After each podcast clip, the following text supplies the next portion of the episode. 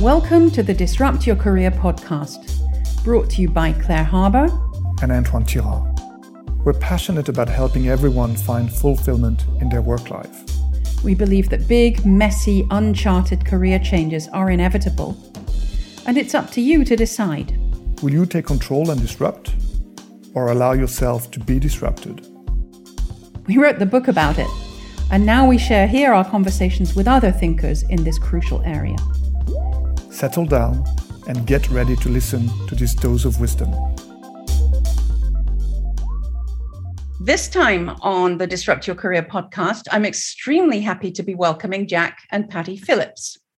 With a combined 50 years of experience in measuring and evaluating training, human resources, technology, and quality programs and initiatives, these founders are the leading experts in return on investment, ROI. Jack, Patty, welcome. Thank you. All right, let's get straight into this. Let's start with your career journeys. You've both had amazingly rich careers as consultants, researchers, authors, teachers, coaches, founders, owners of the ROI Institute.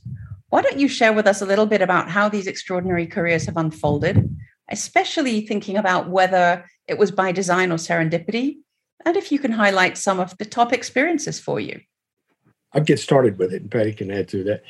That life part is interesting because what we wound up and finally in our career is not what we actually planned, and that's probably ninety five percent of the rest of the world. Indeed. but logically, so many of the things we do fit right into the ultimate. I'm an engineer, beginning uh, engineering degree, science degrees, physics, math, and started off in that kind of area, but migrated to training in a large organization called Lockheed, Lockheed Martin now. And uh, in the training function, began to train engineers and computer professionals and others. And along the way, I had a, a, an opportunity to manage a group of co-op students who were alternating work in school. They spent half the time in school, half the time at work. They were engineering students, and I had 350 of them.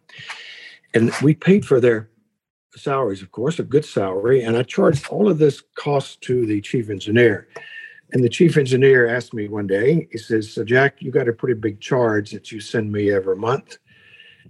Could you mind telling me, showing me the value of this program? Show me what's the actual ROI that we're getting out of this? And says, Could you do this? I'd never been asked that question, of course. And I was working on a master's degree in statistics at the time, and I needed a thesis topic. and so I took that on as a challenge to do both things. And so we actually showed the value of that to the company. It was amazing, all the way down to ROI. And they were so impressed with it. They kept the program because he was thinking about cutting that program at that time. Didn't tell me that, but we knew that was his motive. But also, I got great support and partnership there with an engineering team that I needed in my later work as a chief of technology training for the engineering group, and then and even on to management training and other kinds of training. So that was the spark and the beginning of what we do now. And so we kept working on this, refining this. And I moved up the career chain, uh, head of learning, uh, head of HR, and moved to some different organizations and wound up my career in business as a president of a banking system. But along the way, we kept refining this process. 1983, wrote the first book on training evaluation in the USA, called Handbook of Training Evaluation and Measurement Methods. Then we started moving this into other areas of HR, technology, quality, even marketing. And we wrote books around that. And so the 1990s, this is when Patty began to join the team and work with us to bring this globally. And so fast forward, we've got almost 100 books that we've written, and we serve uh, 70 countries through 45 consult uh, partners, I should say. Our books are in 38 languages. We do coaching, we do teaching of this methodology, and we actually do the ROI studies ourselves. And so we finally wrote a book that puts it all together in a simple way void of a lot of math, void of a lot of calculations, only 150 pages, with a lot of stories. And that's our new book called Show the Value of What You Do. So, Patty, why don't you add to that? My land here is more serendipitously, right? It's um, I grew up in a home where there was an expectation that we accomplished a lot. So the question wasn't, what did you do today? The question of the household was, what did you accomplish today? So it was about accomplishments and results. And I remember, you know, even my dad saying, I don't care, don't tell me what you did, tell me what you accomplished. It's like, All okay. Right. So, I mean, I kind of grew up with the ROI mindset.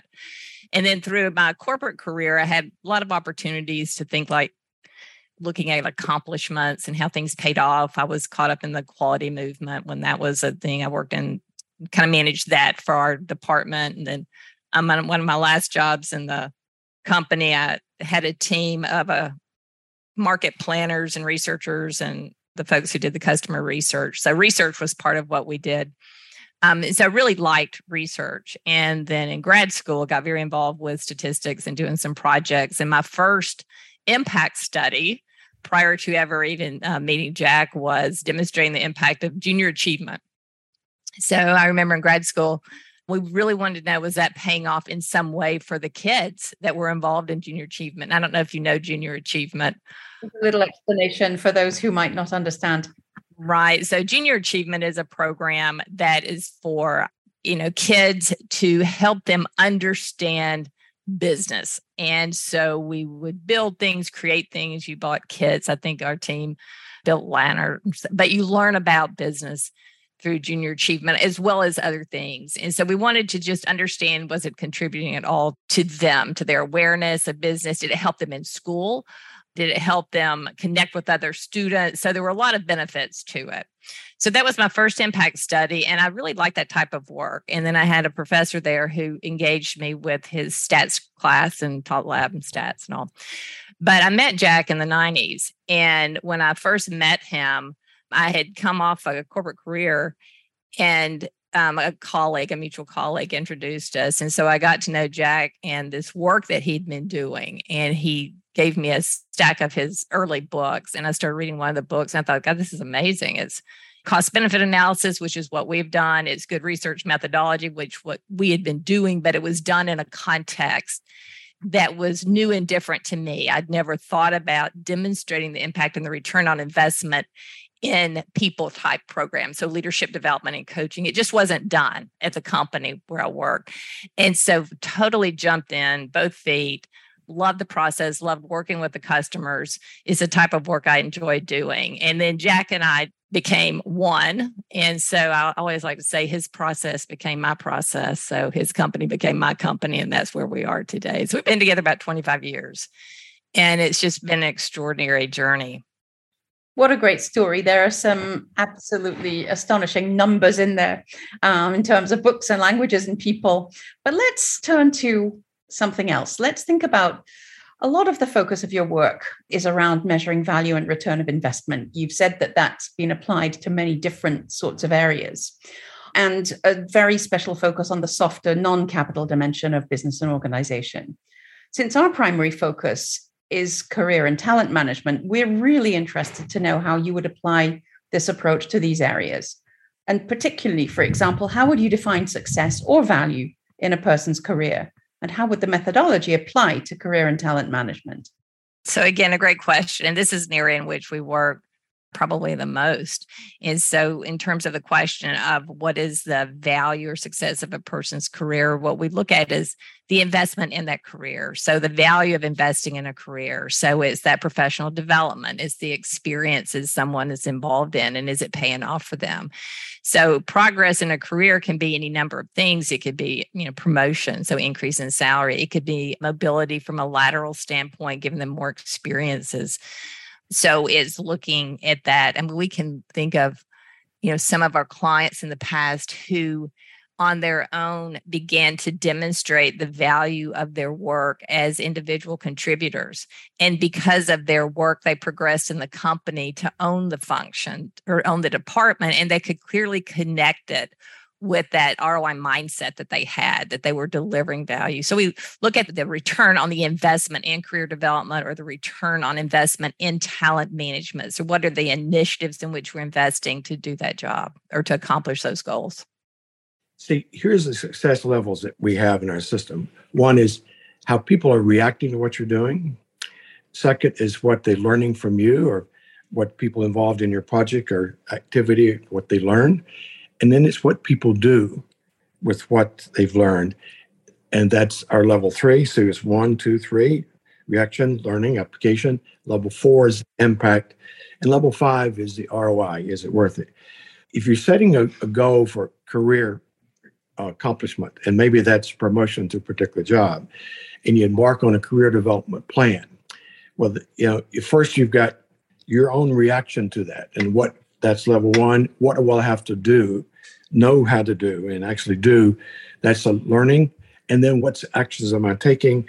That's level three. And then ultimate the impact as I get that promotion. And then we look at the ROI is it look at all I, the time I spent on this and the, the other costs to get there and versus the reward for getting that monetary value of that promotion. And that's the ROI. ROI is, is it worth it? So career development, career enhancement is a good application of this. In fact, one of the audience that we have for our new book is career counselors who are helping others who maybe are stuck or blocked. And so, how do you get out of that? You got to show the value of what you do in ways that people understand and appreciate. And that's usually gets us to impact level. Okay, great. Well, let's talk very briefly about your book. I mean, your book, a ridiculous thing to say when you've written hundreds, but the book called Show the Value of What You Do, which is a recent publication. You've mentioned that it's relatively short, that it's succinct, that it's trying to tell the story simply. But what motivated you to write this book rather than any of the others? And what needs are you trying to address specifically?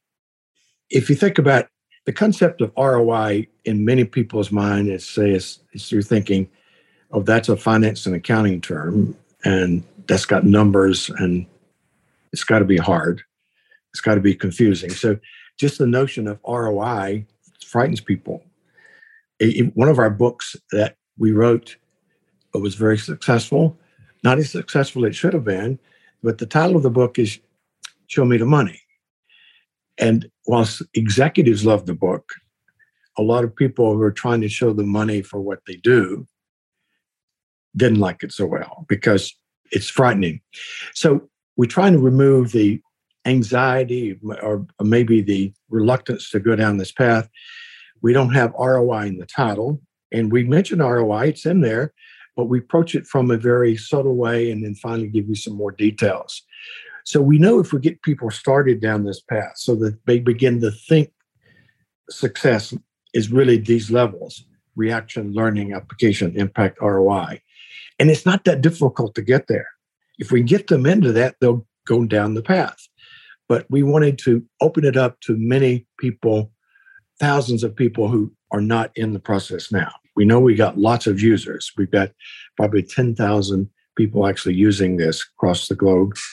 Uh, but we need more. That's only a small percentage of people need this. So we wanted a less threatening book, but yet one that's engaging. It's got lots of stories, over 20 stories of individuals who've done this and made a difference and it made a difference in their lives and their careers. So, Patty, you want to add to that? Well, and it's just really to inspire the ROI thinking.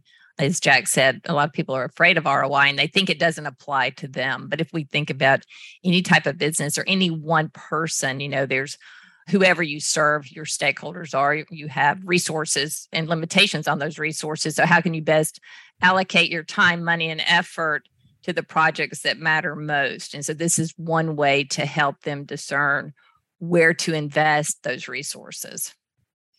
Beautiful. I love the idea of having lots of stories too. It's the universal language, isn't it? And however many arguments and numbers and statistics you have, in the end, what we all relate to is the story. So that's wonderful.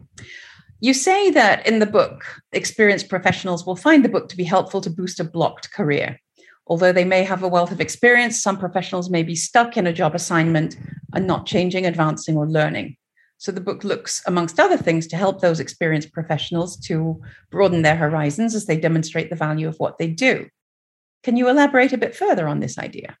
So it allows those people who feel that they are stuck in their career an opportunity to create and demonstrate value of their work in a different way. So much of the time, we look at the activities of what we do as our deliverable, as our contribution, when in fact it's just the activity of what you're doing. But how have you in your career contributed to new knowledge, insight, information, or how have you influenced? Um, behavior change, new processes, new systems? How has the work that you've done contributed to improvement in output quality, cost, time, customer satisfaction, job satisfaction, work habits, innovation? So it gives those people who feel like they're stuck in a career a new lens through which they can look through um, when defining their success and their contribution. I mean, because as you mentioned, it is about the story and it's about the story we sell, tell about ourselves. And, you know, it's all, in some sense, is all marketing how do you sell yourself? Or how do you learn something about the work you do that maybe you didn't know because you didn't really look at it through a different lens? Um, and we're also busy too right? We just get caught up in the day to day and the busyness of our work. So it just gives people a framework to look through. So jack? I mentioned one of the stories in the book. It's a person named jessica kriegel. She's uh, was a, an od consultant for oracle corporation and she her passion was clearly understanding millennials. And she was a millennial she says they're unfairly labeled. And she felt that she was good at what she does but the company didn't seem to recognize that. And so she was uh, involved in an onboarding project for some millennials. And the request came from managers says train these millennials to think the way they should be thinking because they don't think the way we do they're really weird. Make them like us. And so she she says, okay, now's my chance. And so she says, she dug a little deeper here to say, is it really the millennials that are the problem or the managers that are the problem or both? And the conclusion was it's both. So there's all the misunderstandings on both sides. And so she changed the request to really a program for both groups. And she tracked the success of this and it just cut down the turnover of those early Uh, millennials that came into the company, they had pretty high turnover in this particular program on, on the during the onboarding. And so she turned that around. She did the ROI study on this, showing how they reacted to this program, what did they learn, what did they do, and the impact and the financial ROI. That got attention. In fact, she published that at a book that she wrote a little later called Unfairly Labeled. And it's about how millennials are, are misunderstood in so many parts of society these days. And that took her to speaking engagements all everywhere. The PR department at Oracle says, Oh my God, this is one of our best PR activities. Put Jessica on the road. So she started doing keynote speeches around on her book, Unfairly Labeled. And so her career just took off from there. And she's now a chief scientist for a culture organization right now. And so we actually are working with her, although she did her study 10 years ago. It, it really is a classic case of her career in her mind was kind of blocked.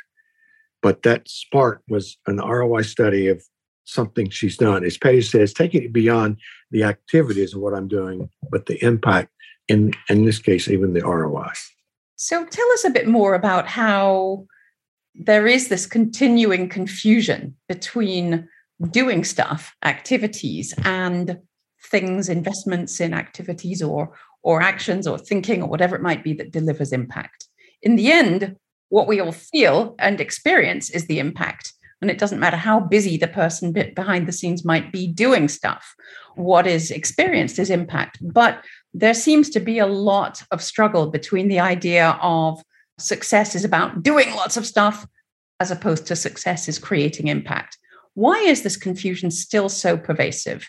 And how do you help people to make the mental shift from activity to impact? I think the activity is easy, right? We know what we're doing. And so it's easy. We can check a list. And so the task list gives us that opportunity to just check the box. I mean, have you ever had a task list and you didn't really do what was on the task list? You did something else. So you wrote that on the task list and checked it off, right? because it makes us feel good about what we do. So I think task list and activity is easy.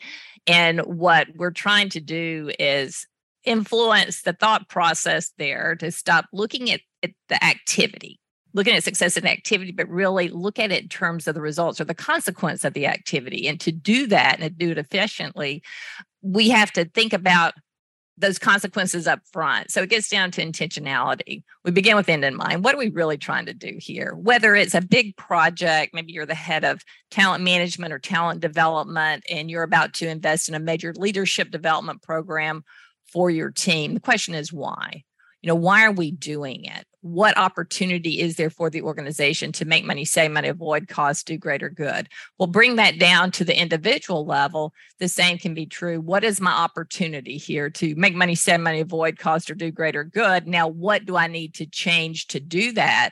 What do I need to know to make that change? And how can I get it done efficiently, effectively? given what I need to know, what I need to do to achieve it. So it gets bottom line, it goes down to, you know, why aren't we doing this work? Why aren't we doing what we're doing? So it is, it is a hard shift. And I know we talk a lot about intentionality. That's a big conversation out there today, but that's exactly what we're trying to do is begin with the end in mind. Why are you doing it in the first place? And then if it's not going to add value to you, your stakeholders, whomever, rethink about what it is and let's move it off the table and go accomplish what we need to accomplish we sometimes have a, a notion that this activity is the end game because if you think about the concept of a to-do list one of our favorite books i think is a checklist manifesto which is written by a medical doctor and he talks about the importance of checklists. But a checklist is really activities. What am i doing? Yes they'll all admit they're doing it for a purpose but we sometimes don't have that purpose in mind or don't see that purpose in front of us so we get lulled into thinking we're done when we've done our to do list, but not really. If you don't get to the impact, you're not there. So, your last part of that question is how do we keep reminding people? We remind them if you don't have impact and if you just focus on activities, then you're just being busy.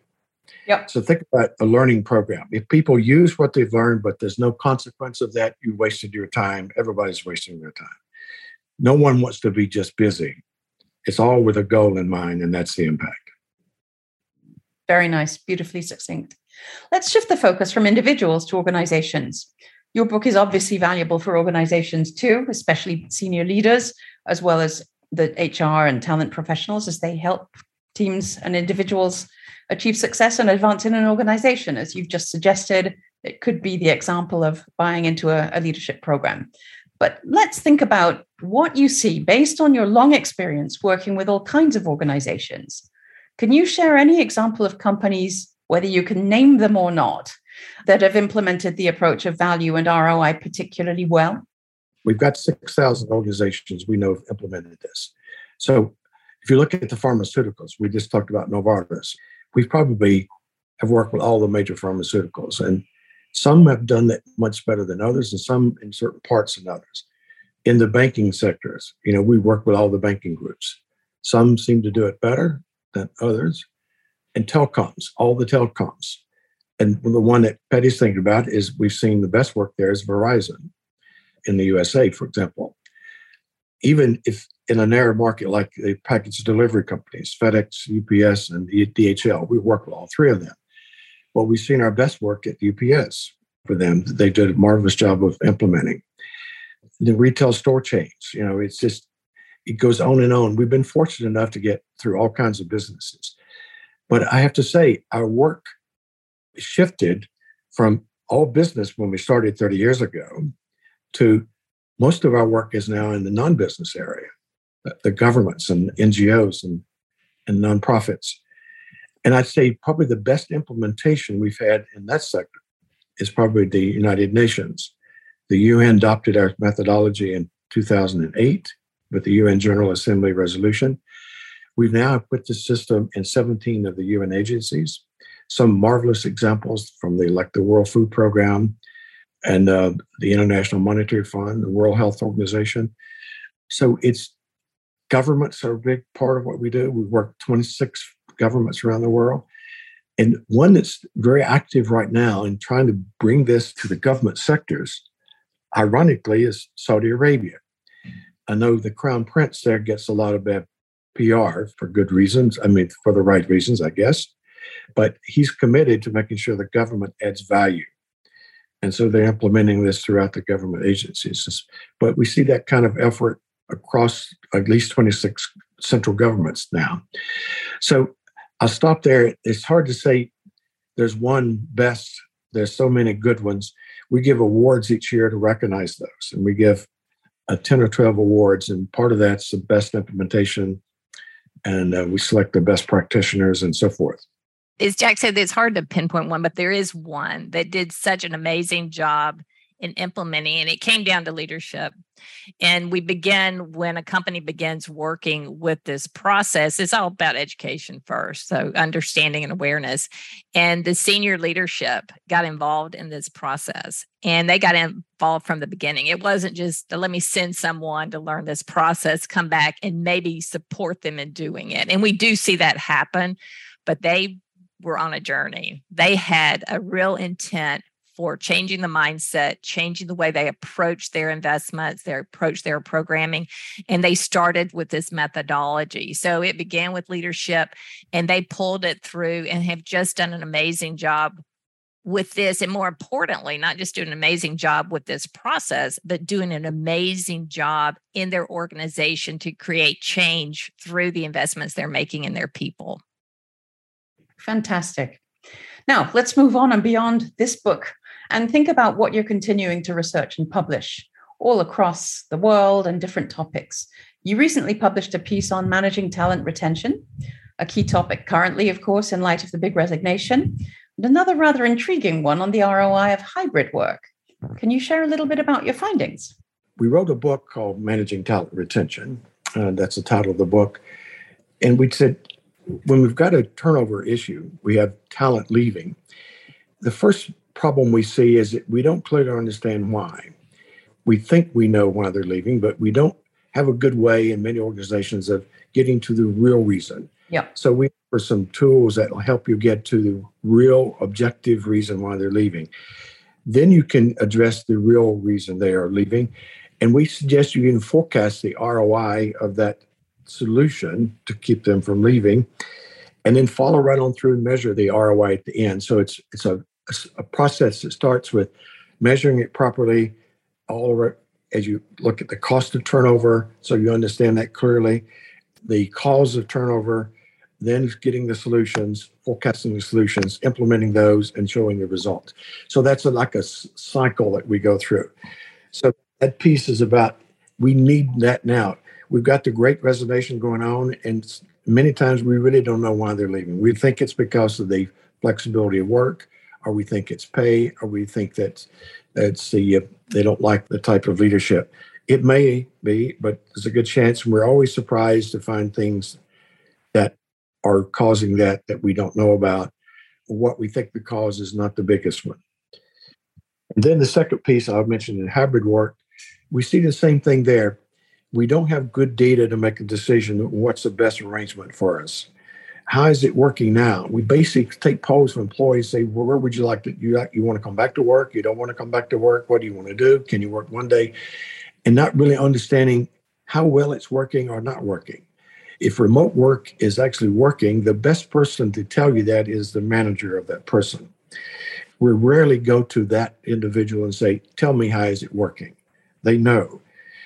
So it's lack of data. We're making big decisions here. So that the gist of that uh, piece was let's understand clearly how it's working or not working, and then try to find an arrangement that works with both groups and implement that and look at the ROI doing it. And one piece of the ROI that's often left out is you're helping the environment by having people stay home.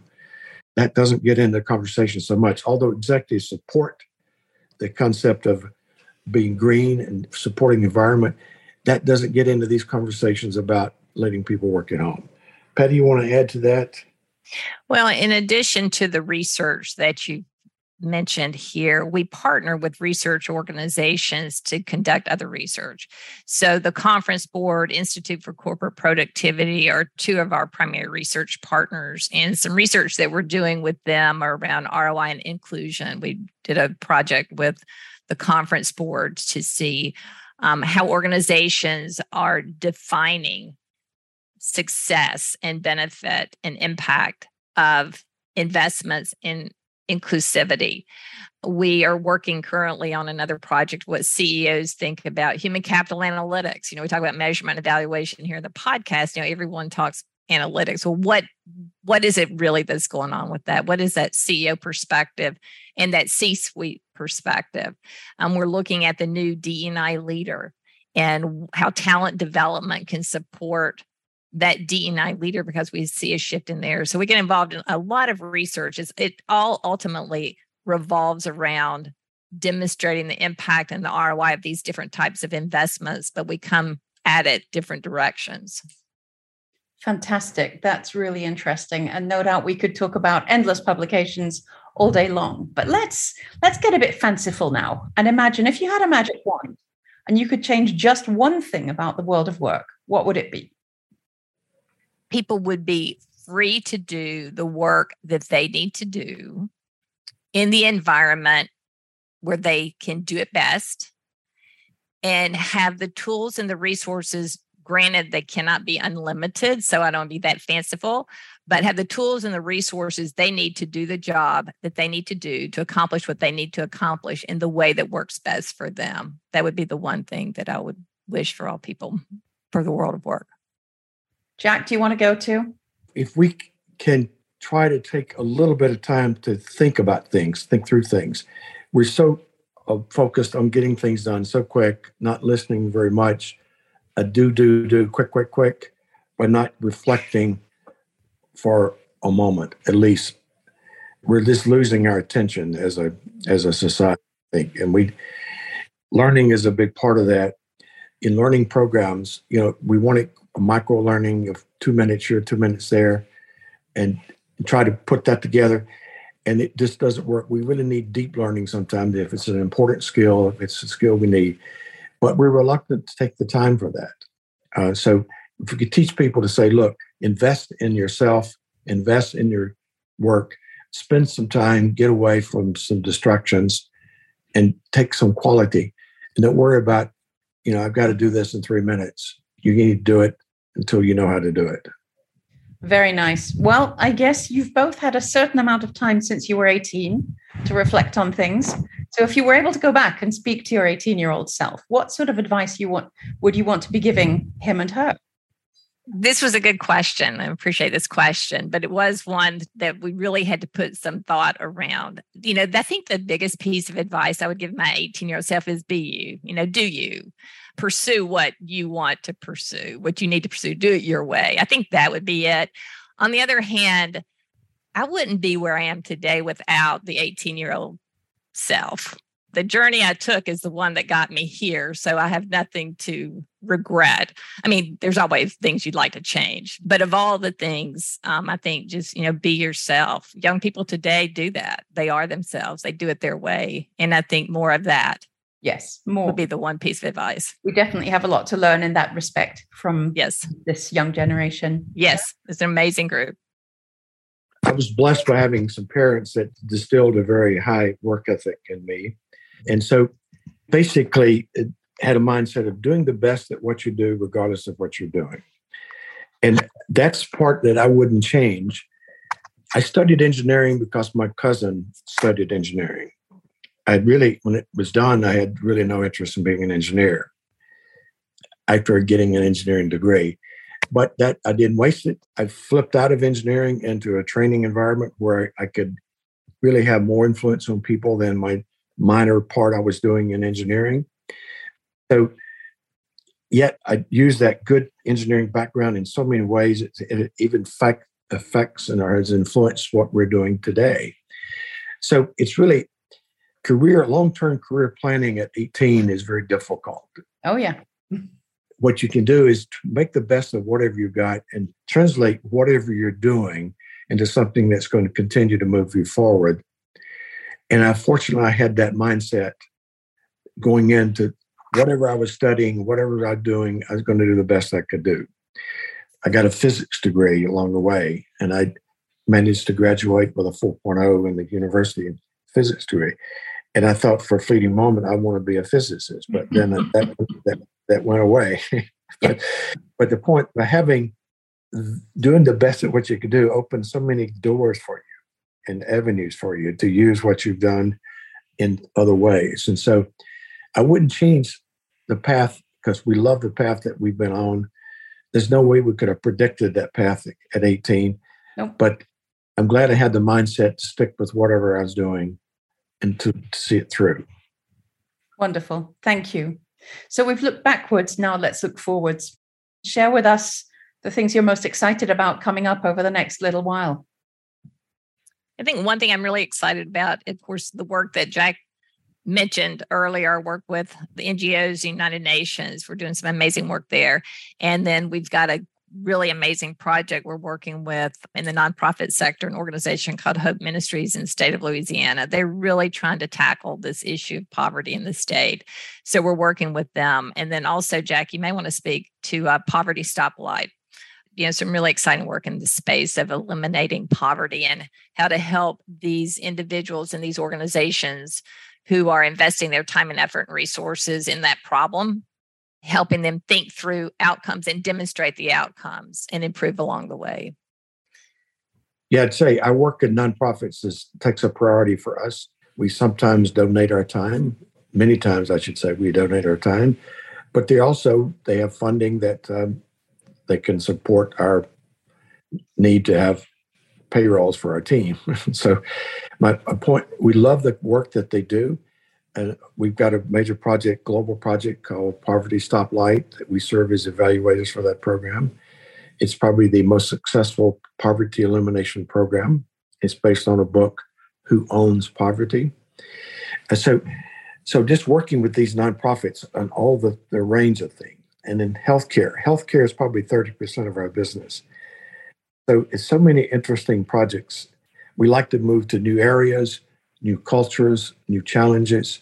The difficult, hard to value, hard to measure things is what Patty and I like to get involved in. One big initiative we're working on is called Renew America Together. And it's how do we get all these conversations, these disparate groups coming together to find common ground to do what needs to be done in the country? And that is a big project that we're really excited about. We're in the second cohort of this very interesting leadership program here in the US.